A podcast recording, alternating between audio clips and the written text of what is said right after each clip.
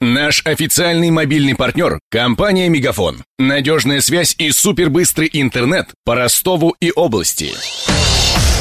Патруль радио Ростова. На улицах города. Слушай прямо сейчас. Больше 26 миллионов рублей потратят на проектирование фан-зоны чемпионата мира по футболу 2018 в Ростове.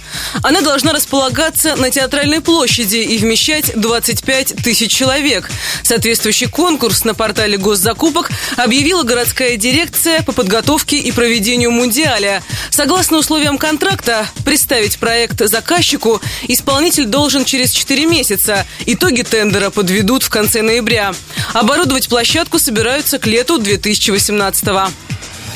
Подробности. Территорию фан-зоны обнесут двухметровым ограждением, сотней видеокамер. Попасть внутрь можно будет через один из шести контрольно-пропускных пунктов, оборудованных металлодетектором. В фан-зоне поставят сцену, огромный светодиодный экран и две трибуны. Предусмотрены также биотуалеты и медпункты, киоски с едой и сувенирные лавки, стилизованные под казачьи усадьбы. Разобьют отдельные площадки для детей и людей с ограниченными возможностями. Автомобиль разрешат оставить на специально организованной стоянке неподалеку. Чтобы попасть в фан-зону, придется преодолеть строгий пропускной режим. Аккредитацию предстоит пройти заранее. Так было, например, в Казани во время прошлогоднего чемпионата мира по водным видам спорта. Опоздавших на трансляцию в фан-зону не пускали, рассказывает ростовчанка Елена Фролова.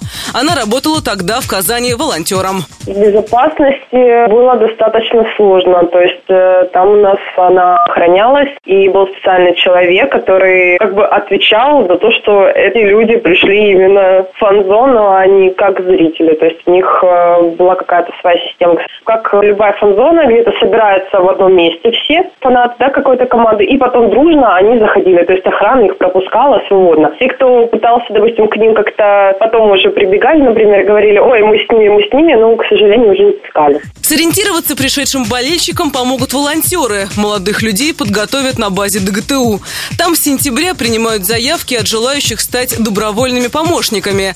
Предпочтение отдается тем, кто хорошо владеет английским языком и успешно пройдет тест на личные качества, рассказал радио Ростова представитель вуза Павел Герасин. Этот отбор, он делится на формальное, то есть смотрят анкету человека, который он заполнил, то есть такой заочный этап отбора, то есть смотрят, чтобы он подходил по всем параметрам, да, которые заявлены, возраст, образование там и так далее. И потом уже онлайн-тестирование. Онлайн-тестирование имеется в виду, это вот как раз таки либо оно очное, то есть собеседование с человеком живым, либо оно может быть в режиме, ну, типа скайп-видеоконференции там какой-нибудь так. Но это в любом случае должно быть вот такое вот видение человека на том конце. Собеседование не просто, там будет собеседование, которое будет записываться на видео. И это видео будет отправляться тоже в Москву. Единственное, что всегда смущает туристов в фан-зонах, это высокие цены на еду в павильонах, как, например, было на Олимпиаде в Сочи. По словам футбольного болельщика Сергея Светоченко, приходилось покидать площадку, чтобы сэкономить на еде. Ну вот еда была таким минусом, потому что ты приезжал на объект, и ты, в принципе, там очень много времени проводил, соответственно, перекусить хотелось. Там было много разной еды, но достаточно дорогая, то есть цены были очень высокие, и проще было с собой что-то брать, чем покупать там. То есть, грубо говоря, там кусочек пиццы рублей 300-400 выходил. Чтобы поесть там семьей, я не знаю, тысячи три нужно было выложить на троих, грубо говоря не радовали цены. В дни свободной трансляции в фан-зоне обещают проводить турниры по футболу и мини-футболу, а также тренировки по пробиванию пенальти. Напомним, Мундиаль стартует в июне и продлится месяц. В Ростове пройдут четыре матча группового этапа и 1-8 финала. В ожидании чемпионата мира Мария Погребняк, Денис Малышев и Александр Попов. Патруль радио Ростова. На улицах города. Прямо сейчас. Телефон горячей линии 220 0220. Наш официальный мобильный партнер – компания «Мегафон». Надежная связь и супербыстрый интернет по Ростову и области. Его создавали не для того, чтобы он красовался в витрине.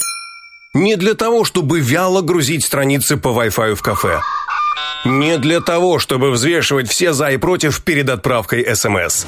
Дай волю своему смартфону, подключи ему идеальный тариф и затем Больше пиши, больше звони и больше пользуйся быстрым интернетом. С нашим лучшим тарифом для смартфонов «Мегафон» все включено. Ты можешь больше. Подробнее о тарифе на мегафон.ру.